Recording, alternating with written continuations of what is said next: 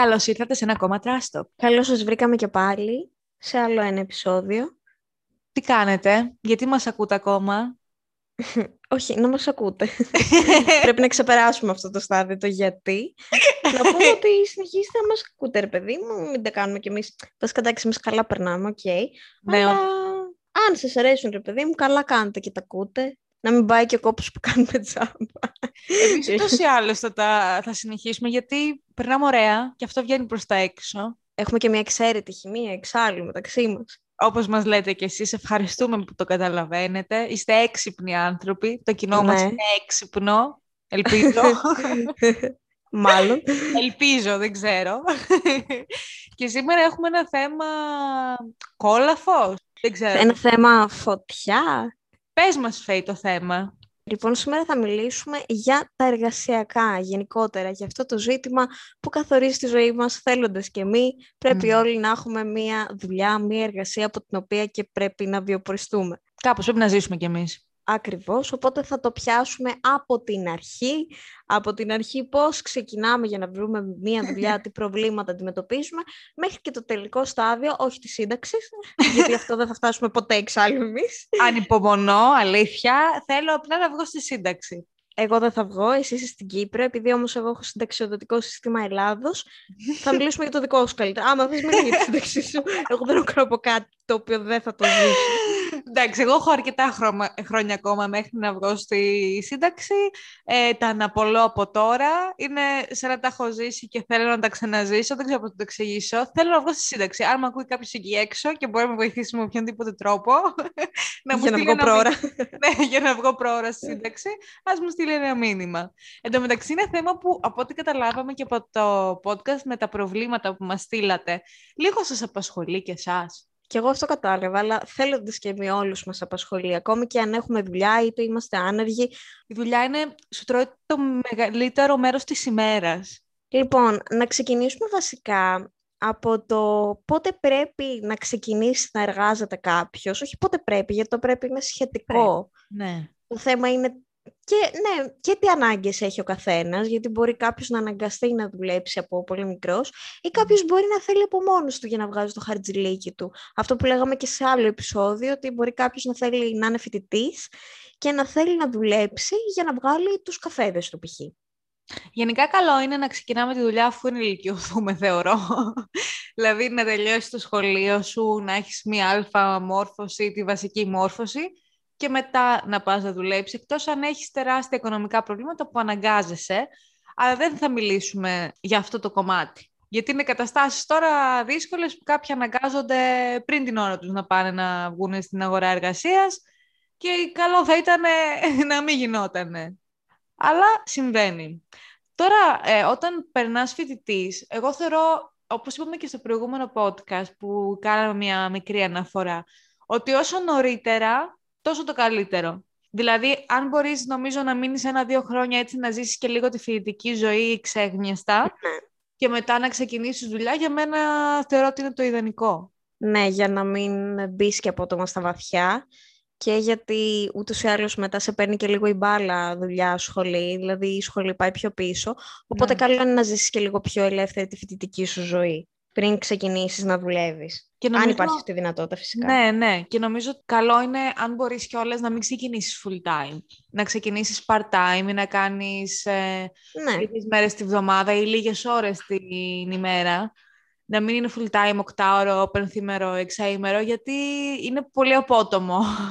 Είναι πολλές οι ώρες και ειδικά για πρώτη εργασία θεωρώ ότι το καλύτερο από τη μία θα είναι αυτό να είσαι part-time. Ναι, αν, αν σπουδάζεις έτσι, άμα δεν σπουδάζεις, Γιατί με το part-time τα συνδυάζει και πιο εύκολα, αλλά και για Ναι. σένα που είναι δύσκολο να μπεις κατευθείαν full στο 8ωρο plus. ναι.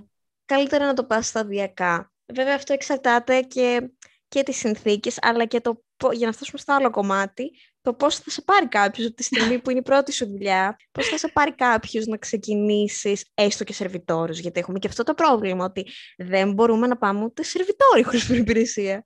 Καλά, ισχύει. Εν τω μεταξύ το θυμάμαι σαν τώρα που ψάχνα την πρώτη φορά που ψάχνα. Ναι, ήταν δηλαδή, ήταν πολύ τραγικό. Ναι, γιατί όλοι λέγανε θέλω προϋπηρεσία αλλά κανένας δεν έλεγε σε παίρνω και έτσι. Και τους, σένον το είχα πει, θυμάμαι, στην Κρήτη, που είχα πάει σε, σε ένα εστιατόριο για συνέντευξη και μου λέει, ναι, μου λέει, δεν έχεις καθόλου προπηρεσία. Και είχα, είχα ναι, πάει στην όρια μου. Θα το θυμάμαι κι εγώ. Ναι, και του λέω, μα άμα δεν μου δώσει κάποιος δουλειά, πώς θα έχω προπηρεσία, του λέω, είμαι 19 χρονών, πότε, πόσο ήμουν τότε, δεν θυμάμαι.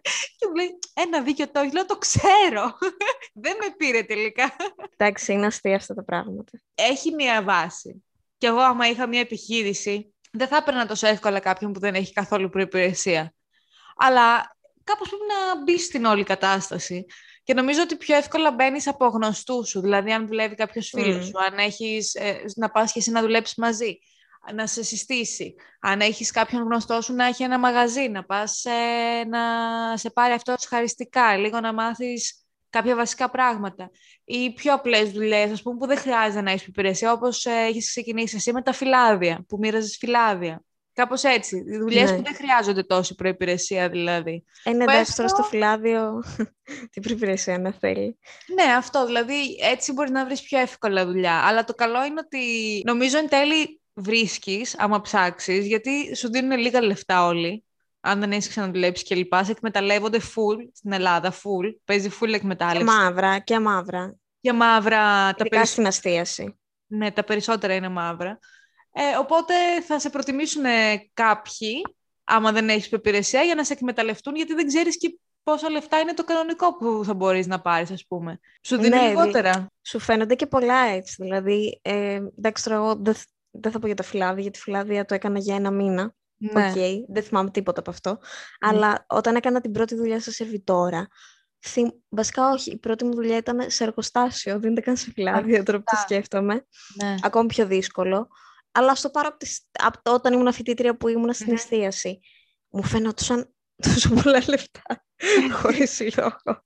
Σου φαίνεται και σου φαίνεται, δηλαδή δεν σκέφτεσαι από πίσω σου ένσημα, ε, τίποτα. Ε, αν, τίποτα, ναι, δηλαδή αν αυτά τα λεφτά είναι ok για τις ώρες που δουλεύεις και για ναι. τη δουλειά που κάνεις, γιατί παίζει ρόλο και αυτό. Μπορεί τα λεφτά να είναι καλά γενικά σε λεφτά, αλλά μπορεί εσύ για αυτά τα χρήματα, δηλαδή για τα 3,5 ευρώ την ώρα, να δουλεύεις το τριπλάσιο ή να ναι. δουλεύεις και υπερορίες και να μην τις πληρώνεις. Δηλαδή κάτι τις λεπτομέρειες λογικό από τη μία να μην τις κατανοείς, σιγά σιγά mm. δουλεύοντας. Τις μαθαίνεις. Ε, ναι, τις μαθαίνεις και μετά λες τι χαζή που ήμουν ή τι χαζός που ήμουν που δεν έδινα σημασία σε αυτά, αλλά εντάξει, και η εργασία είναι ένα κομμάτι το οποίο το μαθαίνεις σταδιακά και τα δικαιώματά σου.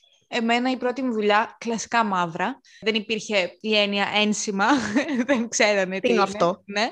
Ήταν σε ένα κέντρο εκδηλώσεων, να το πω, στην Κρήτη, Πήγα τέσσερις φορές. Πόσες πήγα; Δεν άντεξα παραπάνω. Ναι, δεν άντεξα παραπάνω. Θα τα πούμε σε άλλο podcast αυτό, γιατί έχω πάρα πολλές ιστορίες μέσα σε αυτές τις μόνο τέσσερις φορές που πήγα να διηγηθώ. Έχει δώσει πολύ υλικό αυτό το μαγαζί. Ήταν ό,τι πιο trash έχω ζήσει ποτέ στη ζωή μου. Και δούλευα γύρω στις συνολικά 14 ώρες κάπου εκεί και έπαιρνα 50 ευρώ και έλεγα «Α, 50 ευρώ». Και μετά λέω, τι 50 ευρώ, τίποτα δεν είναι 50 ευρώ για 14 ώρες δουλειάς. Εν τω μεταξύ θυμάμαι που γενικότερα υπήρξε η, η αίσθηση, γιατί και εμένα δεν μου κόλλαγε τόσο. Ναι. Ε, ίσως φταίει που εγώ έχω ξαναδουλέψει, ρε παιδί μου. Και μου φαίν, που λέγατε ότι είναι μια χαρά τα λεφτά και είναι, είναι μαζεμένα, δεν σου τρώει, γιατί όντως η συγκεκριμένη δουλειά δουλεύεις μαζεμένες ώρες και δεν σου τρώει την ώρα μέσα στην εβδομάδα. Αλλά και πάλι είναι πολύ λίγα για τόσες ώρες νομίζω ότι απλά αυτό κάποια πράγματα δεν ξέρεις να τα κρίνεις σωστά από τη στιγμή που δεν έχεις την εμπειρία. Βασικά, ξεστή, ήταν ε, 3,5 ευρώ την ώρα βγαίνει πάνω κάτω. Αλλά το θέμα είναι ότι είναι τόση κούραση η σωματική που τρως, που έτρωγες σε αυτή τη δουλειά, και η πνευματική, γιατί αυτά που βλέπα εκεί μέσα δεν υπήρχαν. Ε, που πραγματικά και 150 αναμούδινες δεν, δεν θα ξαναπήγαινα. Δεν μπορούσα να ξαναπάω. Αλλά άλλο podcast. Θα τα πούμε άλλη φορά. Ναι, ναι, ισχύει. Όμως όντως, όταν ήμασταν μικρότερες και όλοι οι φίλοι μας, δεν τα σκεφτόμαστε τα ένσημα. Δεν σκεφτόμαστε την, το να είσαι ασφαλισμένος ή κάτι. Λες απλά θα πάω να βγάλω κάποια λίγα λεφτά ή πολλά, δεν ξέρω, αναλόγως ο καθένας, πόσο θα βγάζει, να είσαι πιο άνετος. Αλλά δεν το βλέπεις μακροπρόθεσμα. Αν είχαμε ένσημα με όλα αυτά τα χρόνια που έχουμε δουλέψει, από την αρχή, θα είχαμε γλιτώσει πέντε χρόνια στη σύνταξη, φίλε. Δεν είναι και λίγα. πέντε χρόνια νωρίτερα στη σύνταξη. ναι, αλλά να σου πω κάτι. Ακόμη και εμείς, δηλαδή, εγώ θυμάμαι από ένα σημείο και μετά, μαύρα, μαύρα, πέρα από τα φυλάδια που ήταν ένα μήνα, μου κολλάγανε ένσημα, απλά είχα το πρόβλημα ότι μου κολλάγανε μισά. Ε, δεν ούτε αυτό έχει νόημα. Τι να το κάνεις, τι Ναι. μισά ένσημα, τι είναι. Από την εκείνη την εμπειρία που μου κολλάγανε, τη μία εμπειρία βασικά που μου κολλάγανε μισά και ήταν ένα beach bar που δούλευα που ήταν εφιαλτικό. Μην, πηγα... μην, μην πάτε βασικά σε beach bar να δουλέψετε γενικά. αλλά, αλλά θυμάμαι ότι μετά τα κυνηγούσα όντως τα ένσημα, αλλά παρατηρούσα Ναι. ότι και σε δουλειές που μπορεί να πηγαίνα για συνέντευξη δεν κολλάγανε δηλαδή και εσύ να Ναι. ήθελες όντως να έχεις κανονικά ολόκληρα τα ένσημα. Δεν τα δίνανε. ναι, ναι, ναι, ναι. Μα μαύρα. Τι τους νοιάζει, αφού γίνονται έλεγχοι, πού γίνονται ανέλεγχοι. Καλά πουθενά, εντάξει, είναι Πουθενά. ένα κύκλωμα όλο αυτό. Εν τω μεταξύ θυμάμαι ότι δούλευα σε μια δουλειά που, δεν, που ήμουν και εκεί πέρα μαύρα και μόλις έφυγα, παιδιά μόλις έφυγα, την επόμενη εβδομάδα πήγαν για έλεγχο Θυμάμαι. και φάγαν όλοι πρόστιμα και έλεγα Παναγία μου, αν δεν είχα παραιτηθεί θα είχα φάει ένα χιλιάρι πρόστιμο. Πού θα τα βρίσκα τα λεφτά να τα δώσω, χίλια, χίλια, χίλια ευρώ νομίζω είναι το πρόστιμο για τον εργαζόμενο. Αλλά εντάξει, πολύ τυχερή. Ήμουν πάρα πολύ Ισχύει. τυχερή. Πάντως ήταν δύσκολο να συνδυάσεις δουλειά και φοιτητική ζωή, άμα έχει διάβασμα. Ναι, αλλά ήταν και πιο εφικτό σε εκείνη την ηλικία που είσαι. Δηλαδή και, και εμείς οι δύο και από φίλους μας. Ε, θυμάμαι ότι δίναμε μαθήματα και ταυτόχρονα μπορεί να... Εντάξει, οκ, μπορεί και να μην διαβάζαμε, αλλά δίναμε τα μαθήματα Ναι. Και βγαίναμε και, πηγαίναμε και δουλειά και βγαίναμε και ταυτόχρονα, κάτι το οποίο δεν νομίζω ότι θα μπορούσαμε να το κάνουμε σε αυτήν την ηλικία. Δηλαδή, σε εκείνη την ηλικία έχεις και παραπάνω αντοχές και όρεξη. Δηλαδή, το... θα προσπαθήσω να τα συνδυάσω όλα, έστω και να μην βγει. Ναι, και τώρα όσα πράγματα και να κάνουμε μες τη μέρα, παιδιά 11-12 η ώρα, μη γελιόμαστε. 26 Ιδιαίτερα. χρονών κοιμόμαστε. Ξεκάθαρα. Που 11-12 η ώρα δεν υπήρχε μέχρι πέρυσι, πρόπερσι, ας πούμε, να κοιμηθώ. Πλέον δεν αντέχω. Θέλω να κοιμηθώ. Ναι, είναι πολύ δύσκολο να το κάνεις. Αλλά είναι ωραίο όμως από τη μία, γιατί νιώθεις ότι κάνεις διάφορα πράγματα. Δηλαδή, λες ότι είμαι σε μια σχολή, αλλά δεν τρώω και τα λεφτά των γονιών μου. Κάπως συμβάλλω. Βέβαια, ε, το πρόβλημα έρχεται όταν παρατάς τη σχολή και απλά δουλεύεις. Όχι, αυτό δεν είναι. Δεν πρέπει να το κάνει. Δηλαδή, πα- τελειώστε τη σχολή, ό,τι και να γίνει. Ό,τι και να γίνει, τελειώστε τη σχολή. Γιατί είναι σαν φορτίο, σαν βάρος και ποτέ να μην ασχοληθείς με αυτό που Πάρ' το σπουδάζεις. πτυχίο. Απλά πάρε το πτυχίο και τελείωνε. Δηλαδή, αυτό που λέγανε παλιά να έχεις ένα χαρτί και έλεγα τι λένε τώρα; Όχι, όντως, Ισχύει. να έχεις ένα χαρτί. Δεν Παιδί μου, ξέρεις και για ποτέ. σκουπιδιάρης να πας, που είσαι ανειδίκευτος εργάτης ουσιαστικά, και Ναι. ε, οικοδομή να πας, ε, θα σου ζητήσουν ένα οποιοδήποτε χαρτί. Ναι, ναι, ναι. Καλέ, εδώ τώρα τι είδα. Ε, ε, είδα μια αγγελία που Μμμ. λέγε για μπαρίστα. Μμ. Στην Κύπρο τώρα, έτσι, που είναι, είναι πρωτόγνωρο αυτό που θα σας πω για Κύπρο. Στην Ελλάδα μπορεί να είναι και πάρα πολύ συνηθισμένο πλέον. δεν Στην Ελλάδα ξέρω. θέλεις διδακτορικό για μπαρίστα. Ναι, ναι. θέλανε, ε, έλεγε πτυχίο, ξέρω εγώ, οικονομικών ή management ε, επιπλέον προσών. Πάω εγώ. Να μανατζάρεις στο μπαρ, θα σου πω. Τι να μανατζάρεις στον μπαρ, ρε φίλε; Τι, να το, κα- τι θα τα κάνεις τα οικονομικά για να γίνεις μπαρίστα; Είμαστε σοβαροί. Έχετε τρελαθεί όλοι. Δεν ξέρω. Δεν ξέρω, ειλικρινά. Είναι, είναι κάτι τέτοιο ας πούμε, που τα θεωρώ ακρότητες. Δηλαδή, οκ, καταλαβαίνω να θέλεις να έχει ο άλλος μία προϋπηρεσία στο μπαρ. Ειδικά αν είναι ένα μπαρ Ναι. το οποίο μαζεύει έναν άλφα κόσμο, δεν είναι ένα απλό beach bar που βάζεις χύμα ποτά, ξέρω εγώ, μπύρες και τέτοια. Ε, είναι ένα μπαρ το οποίο είναι λίγο πιο βαρύ σαν μαγαζί, πώς να το πω. Ρε, την Αλλά- προϋπηρεσία την καταλαβαίνω. Το πτυχίο στον μπαρίστα, Ναι, αυτό. να το κάνεις τι; Να, έχει, να έχεις ένα... Υπάρχουν σχολές ιδιωτικές για μπαρίστα. Αυτό το Ναι. καταλαβαίνω. Δεν έλεγε καν όμως σχετικά με, με αυτό το επάγγελμα. Έλεγε οικονομικών ή management. Για ποιο Αυτό- λόγο; Για ποιο Αυτό είτε λόγο; είναι γιατί έτσι τους την έδωσε ε, σε αυτούς που ψάχνουν τον άνθρωπο αυτόν τον μπαρίστα, είτε γιατί υπάρχει κάτι από πίσω του τύπου, Τι να σου να πω, πω. έχει πτυχή οικονομικών λογιστικά, μπορεί να κάνεις και κάτι άλλο πέρα από μπαρίστα. Ε, πες μου, Να σε- πες μου τι Όπως εγώ σε επάγγελμα θα δουλειά που ήμουν μπαρίστα και ασχολούμουν και με τιμολόγια. Οπότε, γι' έχω. αυτό, Ό,τι σου, να είναι, ρε φίλε. γι' αυτό σου λέω, μπορεί να υπάρχει κάτι, βέβαια τα ίδια λεφτά θα παίρνεις, μπορεί να υπάρχει Τα κάτι ίδια άλλο θα που... παίρνεις. Ε, ναι. Πάντως είναι ωραία να είσαι ανεξάρτητος οικονομικά. Νομίζω άμα, άμα μπει σε αυτό το τρυπάκι που να μην ξαναπάρεις ποτέ λεφτά από τους δικούς σου, ας πούμε, δεν μπορείς να ξαναβγείς. Εγώ τώρα έχω να πάρω πόσα χρόνια, ας πούμε, λεφτά τους δικούς μου. Δεν μπορώ να σκεφτώ ότι κάτι θα γίνει και θα ξαναχρειαστεί να τους ζητήσω λεφτά. Ναι, γιατί και οι γονείς δεν μπορούν να είναι εκεί μια ζωή να σου δίνουν λεφτά. Δηλαδή, είσαι ενήλικας, είτε είσαι 20, είτε είσαι 25, είτε είσαι 30. Εντάξει, δεν μπορούν μια ζωή να σε ναι. χαρτιλικώνουν οι γονείς. Δηλαδή, και αυτό, θα, για να φτάσει στο απόλυτο σημείο να είσαι τελείως ανεξάρτητος, ε, πρέπει να το ξεκινήσει σιγά σιγά, ρε παιδί μου. Εντάξει, ζούμε σε δύσκολες εποχές, ειδικά εμείς εδώ στην Ελλάδα, ναι. ε, που δεν μπορείς να είσαι full ανεξάρτητος και υπάρχουν και 30 και 30 πλάσους που στηρίζονται από τους γονείς. Αλλά όσο μπορείς να στηριχτείς στα πόδια σου ή να ελαχιστοποιήσεις το ποσό που παίρνει από τους, γο... που παίρνεις από τους γονείς, τόσο το καλύτερο. Ειδικά όταν είσαι φοιτητής, γιατί δεν καταλαβαίνω το ότι θεωρείται αυτονόητο ότι ο γονιός θα σου τα δώσει όλα. Γιατί ναι. έχω ακούσει κάτι περιπτώσεις του τύπου εγώ θέλω να βγαίνω κάθε μέρα και χαλάω τους Παναγιά στα μάτια σε λεφτά. Α, δεν... τι είπες τώρα. Δηλαδή... Όταν ήμασταν στην Κρήτη, όταν έβλεπα κάτι κατασπατάλες ατόμων ναι, αυτό και που μου το παίζανε ότι εγώ είμαι ο cool ή cool τύπησα και έχω τα λεφτά και αυτά και δεν έχουν κάνει τίποτα στη ζωή τους μέχρι εκείνο το σημείο και βγαίνανε και κάνανε κατασπατάλη των οικογενειακών τους πόρων με υφάκι, ήμουνα σε φάση, ρε φίλε όντως. Δηλαδή, λίγη τσίπα δεν έχεις, λίγη ντροπή δεν έχεις μέσα σου. Προφανώς έχουν και το OK από τους γονείς. Δηλαδή, αν ο γονιός δεν έχει θέμα, είναι OK, εντάξει. Ναι, αλλά μην μου έχεις υφάκι ότι είσαι κάποιος και μου ανοίγεις τώρα τα μπουκάλια στο κλαμπ με τα λεφτά του πατέρα σου και μου έχεις υφάκι. αυτά είναι καγκουριές. Αυτά είναι λίγο μπλαχέ. Μην είσαι στη λύθη. το έχω ξαναπεί, μην είσαι στη λύθη. Προσπαθήστε. Α το ξαναπούμε άλλη μια φορά. Νομίζω θα είναι σε κάθε podcast. Έχουμε καταντήσει αυτό το σημείο που κολλάει 100%. Μέχρι και από τα εργασιακά που ξεκινήσαμε, φτάσαμε στο μήνυ στη λύθη. Και τώρα που λέω μήνυ στη λύθη, πες μας, Φέη, για όλα αυτά που έχουμε να αντιμετωπίσουμε στην εργασία. Έχουμε ξεπεράσει το στάδιο ότι πες ότι γίνεται το θαύμα και κάποια στιγμή σε παίρνει κάποιος. δεν τον νοιάζει τόσο η προπηρεσία και πας σε μια εργασία μετά είναι το τι έχεις να αντιμετωπίσεις μέσα σε αυτό το χώρο εργασίας. Το πιο δύσκολο κομμάτι για κάποιον που ξεκινάει την πρώτη εργασία του είναι να μάθει το πώς γίνεται η δουλειά.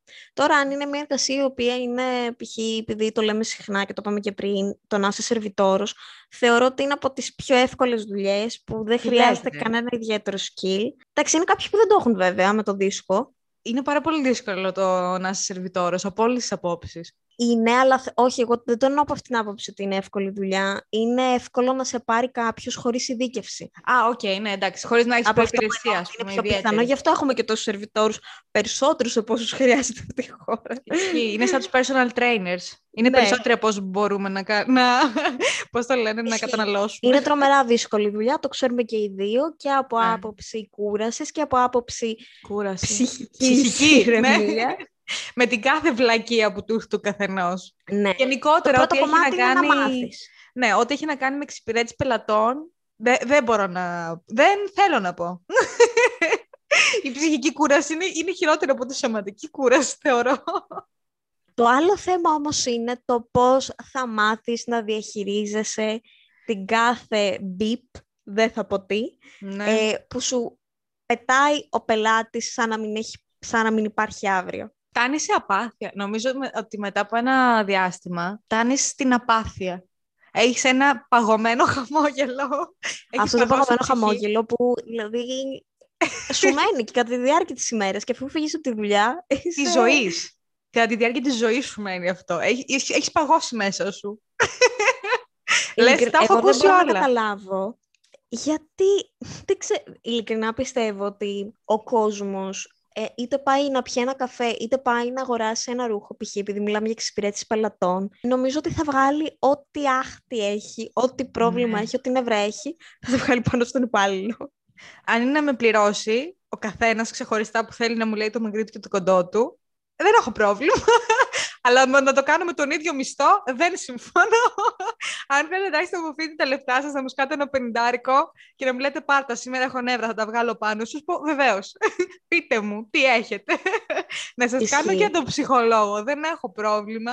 Θα τα Μα καταφέρω. γίνεσαι και ο ψυχολόγος. Γίνεσαι ο ψυχολόγος. Ναι. Αρχικά το επάγγελμα του σερβιτόρου χρειάζεται λίγο... Είναι, κα- είναι και αυτό κα- ένα είδος πώλησης. Δηλαδή Ναι. πρέπει λίγο να πουλήσεις το μαγαζί, το προϊόν, ακόμη και τον καφέ. Δηλαδή ε, θα σου πει ο άλλος τη βλακεία του και εσύ πρέπει να έχεις απόλυτη ψυχραιμία και υπομονή. Και δεν λέω, εγώ- δε, εγώ βέβαια λέω- δεν το λέω να πάμε στο άλλο άκρο που έχω ακούσει περιστατικά που βρίζουν πελάτες και τέτοια. Εγώ αυτά δεν τα Α. δέχομαι. Καλά, εντάξει. Μία και δυο. Εγώ αυτά δεν τα, ειλικρινά δεν τα δέχομαι. Ναι, ούτε εγώ. Έχω τσακωθεί έτσι. για ναι, και τέτοιο. εγώ. Δηλαδή, εντάξει, δεν έχω τσακωθεί με πελάτη. Έχω έρθει σε αντιπαράθεση τέλος πάντων. Σε αυτό το σημείο να στείλω χαιρετισμούς στην Άννα, δεν ξέρω αν τα ακούει αυτά τα podcast. Γεια σου, Άννα. Θα θυμάται ακόμα ένα περιστατικό με Ρώσους. Έχει μείνει για πάντα αποτυπωμένο στη μνήμη της. Θα σας το πούμε σε άλλο podcast όμως, όχι τώρα. Ναι, ναι, ναι. Εν τω μεταξύ, εντάξει, οκ, και οι εργοδότες είναι ένα μέρος που πρέπει να...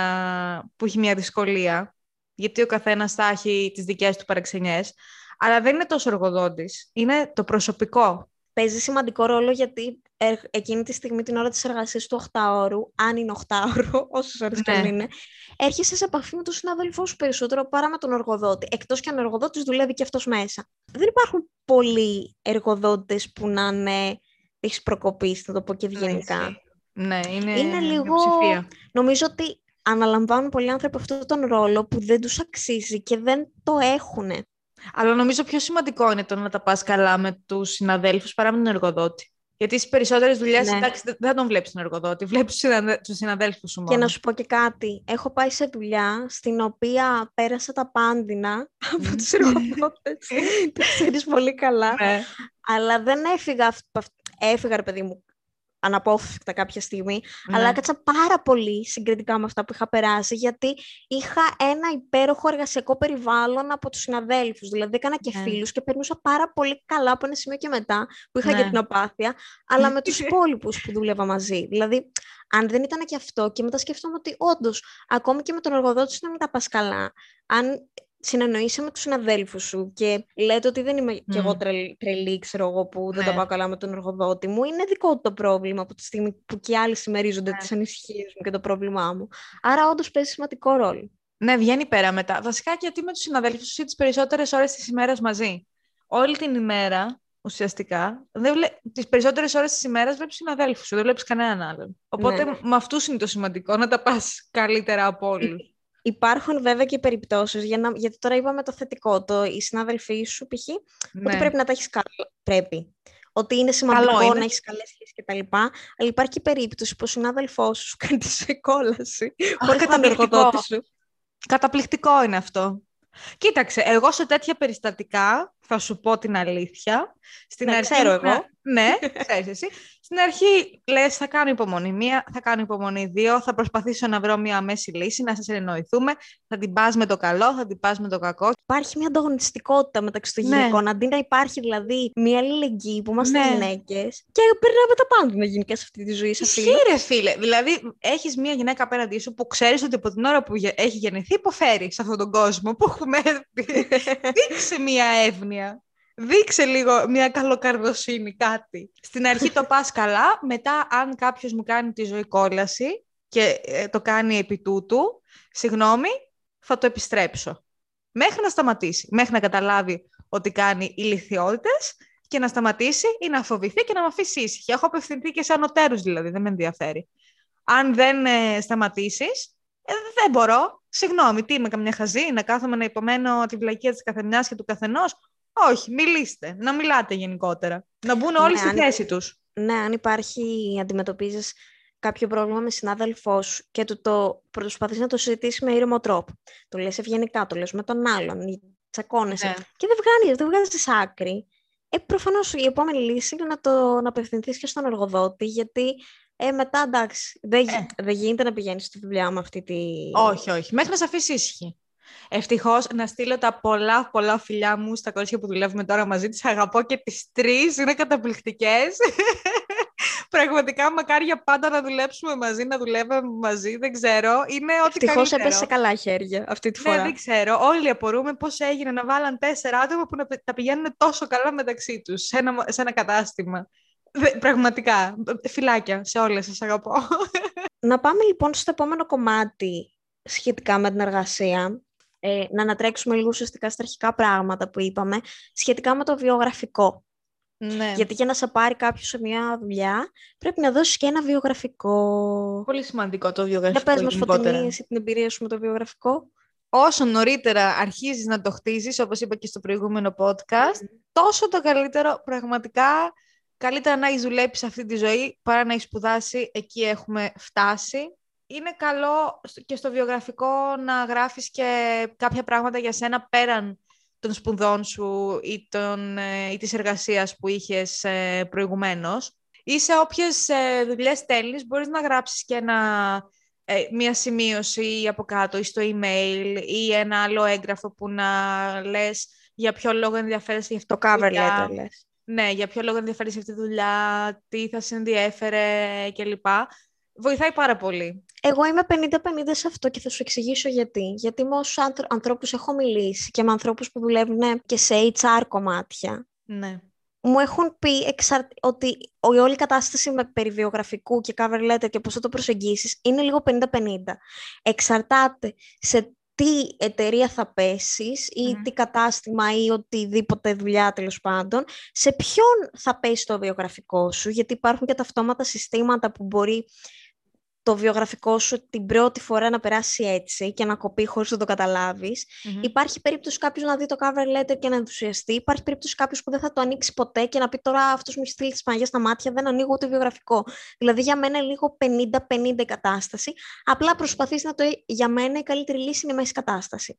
Δηλαδή φτιάχνω ένα βιογραφικό, δεν φτιάχνω ένα βιογραφικό το οποίο θα είναι δύο σελίδες. Όχι ή ρε, τρεις. δεν θα το διαβάσει κανένας αρχικά Ούτε αυτό. κάνει ένα βιογραφικό που να είναι δύο σειρές. Όχι παιδιά, Κάνεις μια ένα χρήση. βιογραφικό μίας σελίδας, το οποίο θα περιέχει πολύ, πολύ bullet point, ε, πολύ on point τα πράγματα που έχεις κάνει, Ναι. ακόμη και να μην έχεις δουλέψει πάνω σε αυτό που ψάχνεις δουλειά, δηλαδή πάνω στο πτυχίο σου, βάλε το ότι έχεις δουλέψει κάπου σαν πολιτής. Μετράει, εξ- μετράει Οτιδήποτε. πάρα πολύ.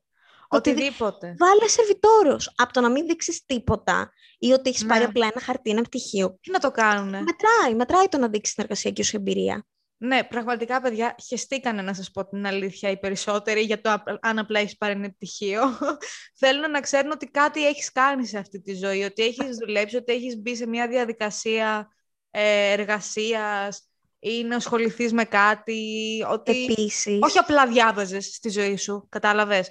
Γιατί, Ναι. οκ, και πήρες και πτυχίο, ε, και τι έγινε, ας πούμε. Κοίτα, Ξέρεις θα σου κάτι πω. πρακτικό, ε, αν δεν είσαι, ας πούμε, γιατρός ή ηλεκτρολόγος μηχανικός κλπ. Δεν ξέρεις κάτι Θα σου πρακτικό. πω. το πτυχίο δεν μετράει πλέον, γιατί πτυχίο έχουμε όλοι. Είτε Στην Ελλάδα είναι... δεν μετράει. Ναι, στην Ελλάδα. Ε, εντάξει, το κοινό μας κυρίως είναι Έλληνες. Και από Κύπρο μας ακούτε, ευχαριστώ, να είστε καλά. ναι, αλλά οι περισσότεροι είναι Έλληνες. ναι, εντάξει, ναι, ναι. Έστω και στην Κύπρο βασικά, δεν ξέρω τι ισχύει για να πω την αλήθεια. Αλλά αν το πάμε με βάση Ελλάδος, τέλος πάντων, που μένω εγώ πλέον, μετρά... δεν μετράει το πτυχίο με την έννοια ότι έχουν όλοι ένα πτυχίο, Όλοι, είτε ναι. είναι ο ΑΕΔ. Φαντάζομαι και στην Κύπρο, δεν ξέρω τι ισχύει. Όχι. Βασικά στην Όχι. Κύπρο, καλό είναι να έχει. Δεν σου λέω τώρα για δουλειές σε σερβιτοριλίκη κλπ. Που εκεί θέλει καθαρά προπηρεσία. Τι να το κάνει το πτυχίο. Δεν τον Καλά, νοιάζει. και στην Ελλάδα, ναι, να μην- σε Ναι. σερβιτόρους και πτυχίο να μην έχεις. Εκτός από εκείνη την, ε- την εταιρεία που σας ανέφερα πριν, που δεν κατάλαβα ακόμα για ποιο λόγο ήθελα ένα πτυχίο management για μπαρίστα. Γενικά, ε, στις υπόλοιπες δουλειές, καλό είναι να έχεις ένα πτυχίο και προϋπηρεσία. Αν έχεις προϋπηρεσία και δεν έχεις πτυχίο, δηλαδή αν έχεις τρία χρόνια προϋπηρεσία κάπου και δεν έχεις το πτυχίο, και πάει ένας που έχει απλά το πτυχίο και δεν έχει προϋπηρεσία, δεν θα σε επιλέξουν απλά επειδή έχεις πτυχίο. Δεν τους ενδιαφέρει. Σημασία έχει πρακτικά να ξέρεις τη δουλειά. Εδώ Καλό όμως, είναι, καλό είναι να πω, να έχεις και τα δύο. Για να είσαι παντού μέσα.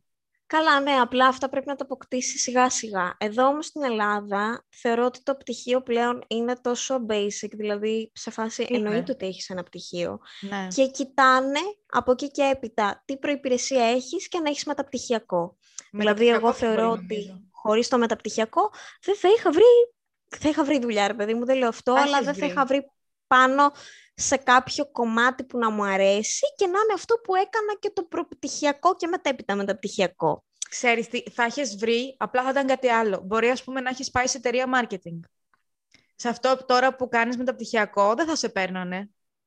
Όχι, πίστεψέ με, ε, εγώ θα σου πω ότι έχω παρατηρήσει. Εγώ που ήρθα στην Αθήνα από Κρήτη, από ε, Πανεπιστήμιο Κρήτης, ε, μου ήταν πολύ δύσκολο να βρω δουλειά ε, μόνο με ένα πτυχίο, γιατί οι περισσότεροι παίρνουν άτομα, ας πούμε, θα πάρω από ΑΣΟΕ, θα ναι. πάρω από ΕΚΠΑ. Δηλαδή γίνονται κάπως έτσι οι διασυνδέσεις και το παρατηρώ και από άτομα που δουλεύουν σε εταιρείες που ξέρω τόσο κόσμο. Και είναι όλοι από ΣΟΕ και από ΕΚΠΑ και από Πάντιο. Δεν είναι τόσο από άλλα πανεπιστήμια. Αυτό έχει να δηλαδή κάνει με έχουν διασυνδέσεις μέσω του. Των... Αυτό έχει να κάνει με τις διασυνδέσεις. Δεν μιλάμε μόνο για Αθήνα. Όχι, Μπορεί είναι να πήγαινες ότι... σε άλλη πόλη. Δεν νομίζω ναι, να μετρούσε. Για Αθήνα που είμαι. Για άλλες πόλεις δεν ξέρω. Για άλλες πόλεις είναι ακόμη πιο δύσκολο να βρεις. Α πούμε, αν το πάμε στην πόλη από την οποία καταγόμαστε, ε, δύσκολα θα έβρισκα κάπου δουλειά. Δηλαδή, δεν είναι τεράστια η ενεργεία που έχει. Καλά, στην η πόλη στην οποία καταγόμαστε δεν έχει τίποτα. έχει Αυτό είναι μια άλλη ξερότοπος με καφετέρειε. Δηλαδή, πραγματικά από το κακό στο χειρότερο πάει αυτή η πόλη. Και για να επανέλθουμε στο βιογραφικό, φιλιά στη Λαμία, και για να επανέλθουμε στο βιογραφικό, κάτι ναι. τελευταίο που θέλω να συμπληρώσω είναι ότι μη βάζετε φωτογραφία. Τι εννοείς μη βάζετε φωτογραφία; Εγώ βρήκα δουλειά και είχα και... Εντάξει, έπαιξε ρόλο και το βιογραφικό μου, αλλά που είχα φτιάξει ένα σωστό και καλό βιογραφικό, βρήκα, είχα περισσότερες, τέλος πάντων, είχα κλείσει περισσότερες συνεντεύξεις από τη στιγμή που δεν έβαλα φωτογραφία και μάλιστα στο εξωτερικό απαγορεύεται να βάλεις φωτογραφίες σε πάρα πολλές χώρες του εξωτερικού, να βάλεις φωτογραφίες στο βιογραφικό σου. Η Ελλάδα είναι από τις λίγες χώρες και το διάβαζα πρόσφατα που επιμένει στον υπάρχει φωτογραφία στο βιογραφικό και στο δικό μου κλάδο που εργάζομαι εγώ κλάδο εννοώ θα το πάρω γενικότερα, που έχει να κάνει με εταιρείες, οποιαδήποτε εταιρεία, μεγάλη εταιρεία και να είσαι, ε, δεν ζητάνε φωτογραφίες στο βιογραφικό. Δηλαδή και εμάς η HR που η οποία μας είχε, μας είχε δώσει κάποιες συμβουλές για το βιογραφικό, μας είπε ότι να ξέρετε, δεν θα δώσετε πουθενά τη φωτογραφία σας στο βιογραφικό. Αλήθεια. Δεν το, δεν το θέλουν ούτε οι εταιρείες και δεν με ρώτησε ποτέ κανείς σε καμία από τις συνεντεύξεις που πέρασα γιατί δεν έβαλες φωτογραφία στο βιογραφικό. Κανείς όμως. Ok, okay. περίεργο μου φαίνεται πάντως. Μου φαίνεται τρελό το να πρέπει εγώ να πάω κάπου για δουλειά. Έχει σημασία αν έχω π.χ. κόκκινα μαλλιά, αν έχω σκουλερίκι στη μύτη. Δηλαδή, να δεις γιατί τη φωτογραφία μου. Προφανώς για να δεις αν σου κάνω ή όχι για εμφάνιση, για να μου πάρεις συνέντευξη. Μπορεί να το καταλάβω να πας υποδοχή για ένα κατάστημα, δεν είναι αλλά μόνο δεν υποδοχή. Ό,τι έχει να κάνει με εξυπηρέτηση πελατών, πρέπει να είσαι κάπως προσεγμένος. Δεν μπορείς να πας όπως να είναι. Όχι, αλλά από τη μικρή φωτογραφιούλα τι ακριβώς θα δει, το πρόσωπό μου θα δει. Ε, κάτι θα καταλάβει. Ε, να μιλήσουμε όμως και για κάτι άλλο σημαντικό που οι περισσότεροι τα ξεχνάμε. Δεν ξέρουμε καν πλέον τι είναι για τα εργασιακά δικαιώματα να φέρουμε. ναι, αυτά παιδιά υπάρχουν ακόμη. Θεωρητικά, λοιπόν, όχι πρακτικά. Πρέπει να σας πω κάποια σημαντικά πραγματάκια. Αρχικά, πρέπει να έχετε συμβόλαιο. Όσοι δεν ξέρετε τι είναι, όσοι δεν ξέρετε τι είναι, είναι ένα χαρτί το οποίο το υπογράφεις και εσύ και ο εργοδότης και σου λέει σε τι συμφωνείς. Πρέπει να υπογράψεις σε τι συμφωνείς. Σου λέει τι έχεις, τι σου δίνει η εταιρεία, τι δικαιώματα, τι, δικαιώμα, τι δικαιώματα έχεις, για πόσο καιρό σε θέλουν στη δουλειά, το υπογράφεις, είναι συμβόλαιο. Σε αυτές τις δουλειές που θα πας και δεν θα σου δώσουν το συμβόλαιο, θα το ζητήσετε. Θα τους πείτε, μπορώ να έχω το συμβόλαιό μου. Αν δεν σας το δώσουν, είναι παράνομο. Μπορείτε να κινηθείτε νομικά. Επίσης, υπάρχει κάτι που λέγεται ένσημα. Σας κολλάνε τα ένσημα. Επίσης, να πούμε και κάτι άλλο για τα ένσημα, παιδιά. Ο άλλος, μπορεί κάποιος να σας πει ότι ναι, θα σου κολλάω ένσημα.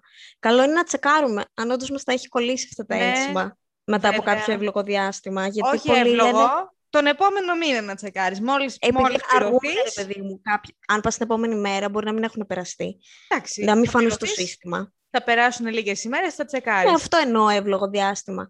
Πηγαίνετε, γιατί ε. πολλοί λένε Ναι, μωρέ, κολλάω ένσημα και δεν έχουν κολλήσει ούτε δείγμα. Επίσης, πόσα ένσημα σας κολλάνε. Αν σας πούνε, ναι, ok, okay, θα σου κολλήσω ένσημα, αλλά θα σου κολλήσω τα μισά ένσημα. Ξέρετε πόσες περιπτώσεις ξέρω που τους έχουν απολύσει και μετά δεν μπορούν να κάνουν τίποτα και τους αφήνουν απλήρωτους ή τους δίνουν ένα πολύ μικρό ποσό που αντιστοιχεί στα μισά ένσημα που, που έχουν υπογράψει και that's it; Όλα τα ένσημα πρέπει να τα κολλάνε, ε; όλα. Όλα. Ε, στην Ελλάδα δεν θυμάμαι ποιο είναι το νόμιμο, πόσες ώρες, νομίζω 40 είναι την εβδομάδα. Νομίζω Ναι, ότι το ναι, νόμιμο είναι 40. 40 την εβδομάδα. Εδώ 40, στην ναι. Κύπρο είναι 38. Καλό είναι όταν υπάρχει υπερορία. Οι υπερορίες, ξέρετε τι είναι; Οι υπερορίες είναι όταν τελειώνει το ωράριό σας και συνεχίζετε να δουλεύετε, τις υπερορίες τις πρέπει να τις πληρώνουν διπλά. Δηλαδή, παίρνεις 5 ευρώ την ώρα, πρέπει να σου δώσουν 10 για μία παραπάνω ώρα εργασίας. Καλό είναι να τις ζητάτε τις υπερορίες σας, αν δεν σας τις δίνουν κατευθείαν. Εγώ θα πω. Ναι, να τη ζητάτε αν μπορείτε. αν γίνεται. Ακριβώς. Αλλά θεωρώ ότι μιας και, μ, δεν ξέρω Φωτεινία εσύ αν το έχεις ακούσει γιατί πλέον εντάξει είσαι σε άλλη χώρα, ε, κάποια πράγματα δεν τα παρακολουθείς, δεν χρειάζεται να παρακολουθείς. Ε, ο Κούλης, Τι έκανε πάλι; ο φίλος μας ο Κυριάκος, Ναι. ετοιμάζει εξαιρετικά πράγματα στην εργασία, εξαιρετικές αλλαγές. Αλλαγές. Ναι, ναι, ναι. Δηλαδή Τι; το ένα που θα αναφέρω ενδεικτικά είναι Αχα. ότι ε, τις υπερορίες που κάνεις πλέον Μμμ. δεν θα τις πληρώνεσαι, Γιατί; Θα τις παίρνεις σε, σε ρεπό. θα τις παίρνεις σε ρεπό. Δηλαδή, Μάλιστα. ε, έχω συγκεντρώσει εγώ μέσα σε ένα μήνα 8 ώρες υπερορία. Ωραία, Ένα θα, ρεπό. μία μέρα τον επόμενο μήνα θα την, την- κάποια στιγμή, ρε παιδί μου, θα την πάρω σαν άδεια του τύπου. Άκου να σου πω. Αν τηρηθεί, όντως. Δεν θα τηρηθεί. Αυτό, εκεί θέλω να καταλήξω. Αν τηρηθεί σαν μέθοδος, είναι κομπλέ. Είναι κομπλέ, όντως, εντάξει, γιατί είναι το ίδιο πράγμα. Που επίσης δεν είναι σαν ένα ρεπό, είναι σαν δύο ρεπό, γιατί η υπερορία πληρώνεται διπλή. Άρα, αν έχεις 8 ώρες υπερορίες, πρέπει να έχεις δύο ρεπό. Αν τηρηθεί έτσι, είναι σωστό. Αν τηρηθεί 8 ώρες υπερορία, ένα ρεπό είναι λάθος, γιατί ουσιαστικά χάνεις 8 ώρες δουλειάς που θα είχες πληρωθεί παραπάνω. Και επίσης κάτι μου λέει ότι δεν θα, δεν θα τηρηθεί τίποτα από όλα αυτά. Απλά δεν θα πληρώνονται τις υπερορίες στην Ελλάδα και θα συνεχίζεται έτσι. Και δεν, δεν θα ξέρει κανένας ότι έχετε κάνει υπερορίες. Δεν θα δηλώνεται πουθενά. Ακριβώς. Αυτό θα γίνει, αυτό θα Ναι. γίνει και μπορεί να με εξοργήσει το γεγονός ότι περνάνε τόσα πράγματα υπόγεια πλέον επειδή όλοι ασχολούμαστε με τον κορονοϊό και περνάνε τόσες αλλαγές στα εργασιακά και θεωρώ εξευτελιστικό πλέον που ο μισθός είναι ο βασικός Πόσο σε είναι τόσο τώρα; 5,65, 5,80 νομίζω είναι ο βασικός, όχι 5,65, συγγνώμη, 5,80 είναι ο βασικός μισθός, καθαρά, 6,50 μεικτά, το οποίο είναι, και να φανταστείς, πριν ε, κάποιους μήνες, πριν ένα χρόνο, βασικά δεν θυμάμαι πότε, ήταν 5,45. Δηλαδή έχει πάρει και κάποια αύξηση. Κλαίω, ρε. Πολύ πο- νιώθω ότι θα πάει στα 5 ή στα 4,50 με όλη την κατάσταση που ζούμε αργά ή γρήγορα. Το θεωρώ εξευτελιστικό να πληρώνεσαι τόσα λίγα χρήματα για να μπορέσεις να ζήσεις σε ενίκιο ε, το οποίο είναι 500 ευρώ. Αυτό ήθελα να πω για να εξηγήσουμε για αυτούς που δεν ξέρουν ή μπορεί να μας ακούνε και λίγο μικρότερες ηλικίες από εμάς, που δεν έχουν μπει στην αγορά εργασίας. Ο κατώτατος μισθός αντιπροσωπεύει, για παράδειγμα, το ποσό που μπορεί να έχει ένας άνθρωπος για να, σι- για να ζήσει αυτόνομα μέσα στο κάθε κράτος. Δηλαδή η Ελλάδα θεωρεί Σωστά. ότι με 550 ευρώ, εσείς εκεί πέρα που ζείτε στην Ελλάδα, μπορείτε μόνοι σας να έχετε ενίκιο, ΔΕΗ, νερό, ε, τα ψώνια σας μέσα στην εβδομάδα και να έχετε κοινωνική ζωή με 550 ευρώ. Αυτό θα Δεν μπορούσε να γίνεται αυτό. ισχύει, θα μπορούσε να ισχύει μόνο αν το ενίκιο ήταν 100 ευρώ και κάτω. Ποτέ, ποτέ, Ποτέ. ποτέ, δεν γίνεται αυτό. Και, και ξέρεις ποιο είναι το πιο αστείο, το που ένα άλλο που με εκνευρίζει εμένα, ότι ακούω ότι οι Έλληνες δεν δουλεύουν, οι Έλληνες είναι τεμπέληδες. Παιδιά, δεν ισχύει αυτό. Οι Έλληνες είναι οι πιο σκληρά εργαζόμενοι και έχει βγει αυτό το πράγμα και από έρευνες ε, σ- α- στην Ευρώπη. Οι πιο σκληρά εργαζόμενοι. Δεν ξέρω για παγκοσμίως, αλλά στην Ευρώπη είναι οι πιο σκληρά εργαζόμενοι. Φαντα... Ναι. Δηλαδή, δεν νομίζω ότι Αναγκαστικά. πλησιάζουμε οριακά η Ιαπωνία και η Κίνα που δουλεύουν 20 ώρες τη μέρα. Ξέρεις τι, υπάρχουν, νομίζω στην Ελλάδα είναι δίπολο, δηλαδή είναι ή που θα εργάζεσαι πάρα πολύ σκληρά γιατί δεν έχεις και άλλη επιλογή και υπάρχει και μεγάλο ποσοστό όμως ανθρώπων οι οποίοι είναι άεργοι, δεν θέλουν να δουλέψουν, έχουν τα λεφτά των γονιών τους, σαν αυτό που λέγαμε πριν ας πούμε, Μμ. είναι από μια εύπορη οικογένεια, δεν τους ενδιαφέρει να δουλέψουν. Οπότε τρώνε τα λεφτά των γονιών τους ή μένουν στο σπίτι των γονιών τους ε, αν δεν μπορούν να, να μείνουν και εκτός από το σπίτι των γονιών τους και απλά τρώνε τα λεφτά των γονιών τους. Υπάρχει και αυτή η μερίδα. Μην τη βγάλουμε απ' έξω. Μην είστε τεμπέληδες, όντως υπάρχετε. Όχι, όχι, υπάρχουν οι άεργοι και νομίζω ότι πατάμε στο γεγονός ότι υπάρχει ανεργία. Ε, υπάρχει Ναι, ανεργία, αυτό- δεν μπορώ να βρω δουλειά. Αυτό, παιδιά, εμένα... ε, Αφού δεν υπάρχουν δουλειές. Παιδιά, αυτό με εξαντλεί αλήθεια. Το ότι δεν μπορείς να βρεις καμία... Δηλαδή, πουθενά δεν μπορείς να βρεις δουλειά. Και άντε, στη μία πόλη δεν μπορείς να βρεις δουλειά. Σε άλλη πόλη δεν μπορείς να βρεις δουλειά. Άντε, ούτε σε άλλη πόλη δεν μπορείς να βρεις δουλειά. Σε όλη την Ελλάδα έχεις στείλει βιογραφικά, δεν μπορείς να βρεις πουθενά δουλειά και δεν ψάχνεις σε άλλη χώρα να φύγεις, να βρεις δουλειά και προτιμάς να κάθεσαι, να κάθεσαι και να έχεις το ένα πόδι πάνω στο άλλο, να μην κάνεις τίποτα στη ζωή σου, με τη δικαιολογία ότι εντάξει δεν υπάρχουν δουλειές. Έψαξες; Έψαξες και δεν βρήκες; Έστω- Έχω ακούσει, δεν υπάρχουν. Γενικά, λέμε, υπάρχει ανεργία. Ε, ναι, υπάρχει ανεργία. Εσύ έψαξες; Εσύ συγκεκριμένα έψαξες; Και δεν, πουθενά δεν σε θέλουν. Σε όλη την Ελλάδα δεν σε θέλουν. Έψαξες στι υπόλοιπες χώρες της Ευρώπης. Στην Κύπρο, που είναι δίπλα. Έψαξες; Φτάσαμε πάλι εκεί. Ναι, ε, ναι, ρε, εσύ, γιατί δεν Τώρα μπορείς θα να μας έχεις καλέσει όλους στην δικαιολογία. Κύπρο. Ελάτε αρχικά, άμα θέλετε. Εγώ δεν έχω πρόβλημα. Το περίμενα. Εγώ σας περιμένω. Αλλά το θέμα είναι ότι δεν μπορώ να ακούω, δεν μπορώ να βρω δουλειά. Δεν μπορώ να το ακούω αυτό το πράγμα, αλήθεια. Δεν γίνεται να μην μπορείς να βρεις δουλειά, πουθενά. Γίνε... Όχι, όχι, τώρα το πάμε αλλού. Όντως υπάρχει τεράστια ανεργία. Απλά το δικαιολογώ να πει κάποιος δεν μπορώ να βρω δουλειά. Έχω ψάξει παντού. Γιατί μπορεί να, να βρεις σε άλλη πόλη και να μην σε συμφέρει, ρε παιδί μου. Δεν Ξέρεις, σου λέω, μπορεί, μπορεί να είναι Εννοώ- κάποιο στην Αθήνα και να βρει δουλειά στην Ιγουμενίτσα και να μην του συμφέρει Ναι. οικονομικά να πάει. Οκ. Αλλά άλλο να πεις ότι έψαξα και δεν βρήκα. Ναι, να σου πω όμως κάτι. Περισσότεροι λένε δεν μπορώ να βρω δουλειά στον τομέα μου. Ποιος είναι ο τομέας σου, βρες άλλη δουλειά για να ζήσεις. Ε, καλά, Κάνε αυτό κάτι ναι, αυτό άλλο. είναι ανοησία. Είναι ντροπή Καλά, να καμία δουλεύεις; δουλειά δεν είναι ντροπή έτσι. Είναι ντροπή να δουλεύεις; Δηλαδή, είναι καλύτερο να κάθεσαι από το να κάνεις κάτι άσχετο από αυτό που έχεις σπουδάσει ή από- ή από αυτό που θες να κάνεις; και στην Σοβαρευτείτε λίγο. τελική, και στην τελική ε, κάποια στιγμή θα φτάσεις αν προσπαθήσεις και μοχθήσεις λίγο για αυτά που θέλεις, αν πιστεύεις στον εαυτό σου, κάποια στιγμή θα φτάσεις και εκεί που θέλεις. Εννοείται σιγά σιγά. Κανείς παιδιά, δεν, δεν είναι κανείς κάτι δεν στρωμένο. γεννήθηκε ή πήγε σε μια σχολή, κανείς. Η πλειοψηφία, ας το πούμε, ή αρκε... ένα μεγάλο ποσοστό, ρε παιδί μου, και την επόμενη μέρα έχει στρωμένη δουλειά σε, στο, στη γραφειάρα του και έπαιρνε 2.000 το μήνα. Δεν γίνονται αυτά. Δεν Πρέπει λίγο γίνονται να αυτά, παλέψεις. παιδιά. Σιγά σιγά. Εκτός και αν δηλαδή... έχεις τις άκρες. Έχουν οι γονείς σου επιχείρηση ή κάποιο στήριγμα ή κάτι άλλο από πίσω. Εκεί ναι. Ναι, οκ, αυτό είναι άλλο. Το, αυτό είναι άλλο θέμα. Το θέμα είναι ότι άμα δεν μπορείς να βρεις δουλειά σε αυτό που θες να κάνεις, σε αυτό που σου αρέσει, οι περισσότεροι δεν δουλεύουμε σε κάτι που θέλουμε σ- μέσα στη ζωή μας, στη διάρκεια που ζούμε και που εργαζόμαστε. Κάνε κάτι άλλο. Δεν Ή, πειράζει. ψα... ή ψάχνουμε και να δούμε αν αυτό που κάνουμε μας αρέσει έτσι. Δηλαδή, Ναι. μπορεί να δοκιμάσεις διάφορες δουλειές και να μην σε ικανοποιεί μέχρι να καταλήξεις ότι ναι, αυτό μου αρέσει να κάνω. Ναι, ή, ή σε αυτό είμαι καλός, σε αυτό δεν είμαι καλός. Ναι. Σοβαρευτείτε. Κάπου θα είστε χρήσιμοι, δεν μπορεί να, είστε, να μην σας χρειάζεται κανένας σε αυτόν τον κόσμο. Έλεος. Και για να κλείσουμε, να πάμε στο τελευταίο θ- κομμάτι αυτής της συζήτησης που έχει να κάνει με το... την τελευταία εναλλακτική που υπάρχει στο θέμα εργασίας, το ότι αν κάποιος δεν βρει εργασία στην Ελλάδα, να πάει να βρει, να ψάξει, Ναι. να ψαχτεί στο εξωτερικό, να βρει κάποια εργασία σε κάποια άλλη χώρα, είτε ευρωπαϊκή είτε μη. Ναι, εγώ θα πω αν θέλετε να φύγετε στο εξωτερικό και Ελάτε θέλετε στην να Κύπρο. πάτε...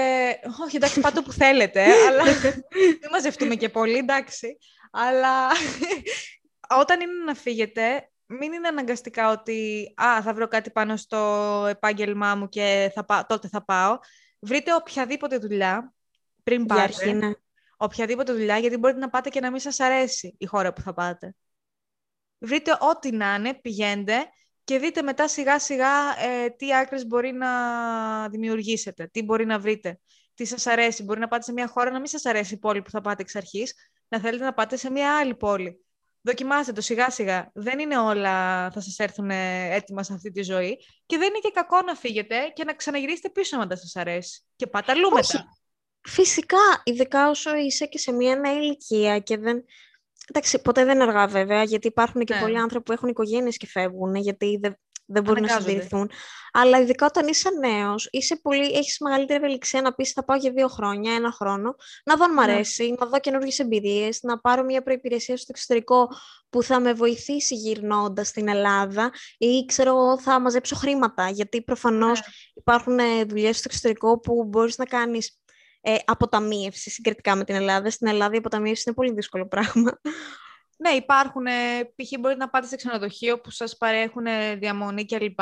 Εντάξει, δεν είναι ότι καλύτερο, αλλά μπορείτε να πάτε να μαζέψετε τα χρήματα, το ποσό που θέλετε και μετά να κάνετε ό,τι θέλετε. Θέλετε να μείνετε σε αυτή τη χώρα, μείνετε. Θέλετε να γυρίσετε πίσω, γυρίστε. Απλά ξέρεις τι, είναι λίγο μεγάλη απόφαση το να φύγεις στο εξωτερικό και πόσο δεν είναι πάω στο εξωτερικό για σπουδές που είσαι λίγο πιο χαλαρά και το βλέπεις και λίγο πιο ιδηλιακά. Ε, το κομμάτι εργασία είναι ακόμη θεωρώ πιο δύσκολο και ειδικά όταν εξαρτάται και σε τι χώρα πας. Δηλαδή ξέρω γνωστό μου που έχει πάει στην Ισλανδία. Δηλαδή ναι, εντάξει. Ο οποίος όντως έψαξε πάρα πολύ στην Ελλάδα και δεν, δηλαδή βρήκε δουλειά στην Ελλάδα, ναι. αλλά βρήκε δουλειά με βασικό μισθό και ο άνθρωπος είχε πάρα πολύ καλές σπουδές. Και ναι. ήταν, ενώ είχε την οικονομική στήριξη των γονιών του, είπε ότι εγώ δεν θέλω να μείνω ούτε με τους γονείς μου, Μπράβο. ούτε να δουλεύω κάπου με 580 και έφυγε Μπράβο. στην Ισλανδία. Με το σκοπό να πάει να μαζέψει λεφτά και να γυρίσει, γιατί θα έχει και την προπηρεσία. Δεν θα κάτσει ναι. να ζήσει στην Ισλανδία. Αλλά Μπορεί και να κάτσει, δεν το ξέρεις. Μπορεί και να κάτσει. Δεν ξέρεις τι γίνεται, ρε. Πραγματικά δεν ξέρεις τι γίνεται. Και εγώ δεν το θεωρώ ότι είναι μεγάλη απόφαση να, να πας κάπου. Οπουδήποτε. Όπου αρέσει. αρέσουν, ας πούμε, τα κρύα περιβάλλοντα. Πήγαινε Βόρεια Ευρώπη. Εγώ δεν μπορώ, θα πεθάνω. Ε, μπορείτε να πάτε Αυστραλία επίσης. Άσε μας μπορώ την Αυστραλία. Πήγαινε εσύ, αφού είναι τόσο ωραία στην Αυστραλία. Εγώ ε, θα πάω έτσι στο κόμμα. Άσε μας θα πάω στην Αυστραλία. ε, γενικά, δείτε τι σας αρέσει σε αυτή τη ζωή, σε τι περιβάλλον σας αρέσει να ζείτε. Διαλέξτε μια χώρα ό,τι να είναι, πηγαίνετε. Μουντό. σας αρέσει. δεν χάνετε κάτι. Πάτε αλλού μετά, γυρίστε πίσω. Δεν είναι τόσο μεγάλη απόφαση, όλα στο μυαλό είναι.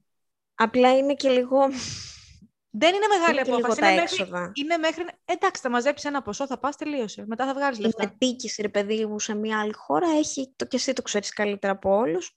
Ναι, δεν θα πας ποτέ. Εγώ σου ξέρω να έχουν φύγει που δεν έχουν λεφτά, που δεν είναι από εύπορε οικογένειες. Εντάξει, άμα mm. έχεις ε, λεφτά στην άκρη, αν είσαι από εύπορη οικογένεια, είναι πιο εύκολο να πας όπου θες. Θα πας στην αρχή κάπου, ε, θα έχεις μαζέψει ένα ποσό πρώτα, θα πας στην αρχή κάπου που θα σου δίνουν ε, σπίτι ή θα πας να συγκατοικήσεις με κάποιον; Θα, με οποιονδήποτε, δεν έχει σημασία. Θα βρεις κάποιον ναι, να το να φύγεις μόνος είναι δύσκολο. Ναι, εκτός αν έχεις βάλει πολλά λεφτά στην άκρη για να βγάλεις δύο-τρεις μήνες, ας πούμε, αρχικούς και μετά θα σε κομπλέ. Δεν είναι, είναι στο μυαλό, είναι, είναι να πάρεις την απόφαση. Άμα πεις μπαίνω στο αεροπλάνο, μετά δεν είναι. Έχεις μπει ήδη στην αλλαγή. Το θέμα είναι μέχρι να μπεις στο αεροπλάνο.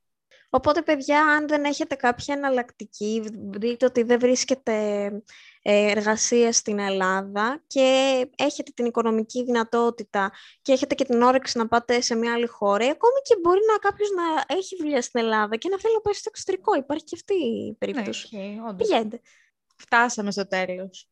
Ευχαριστούμε που φτάσατε μέχρι εδώ για όσους φτάσατε μέχρι το τέλος. Μην βαριέστε, στο τέλος σας βλέπω, να ξέρετε. Όσοι πατάτε stop λίγο πριν το κλείσιμο, γιατί λέμε τα, τα κλεισίματά μας και τα λοιπά τα δύο μας. Πάτε καλά. Στα καλύτερα το κόβετε. Είστε με τα καλά σας. ναι, ναι, δηλαδή λίγη τσίπα. Να μας βρείτε ε, στο Spotify, στο Google Podcast, εκτός από το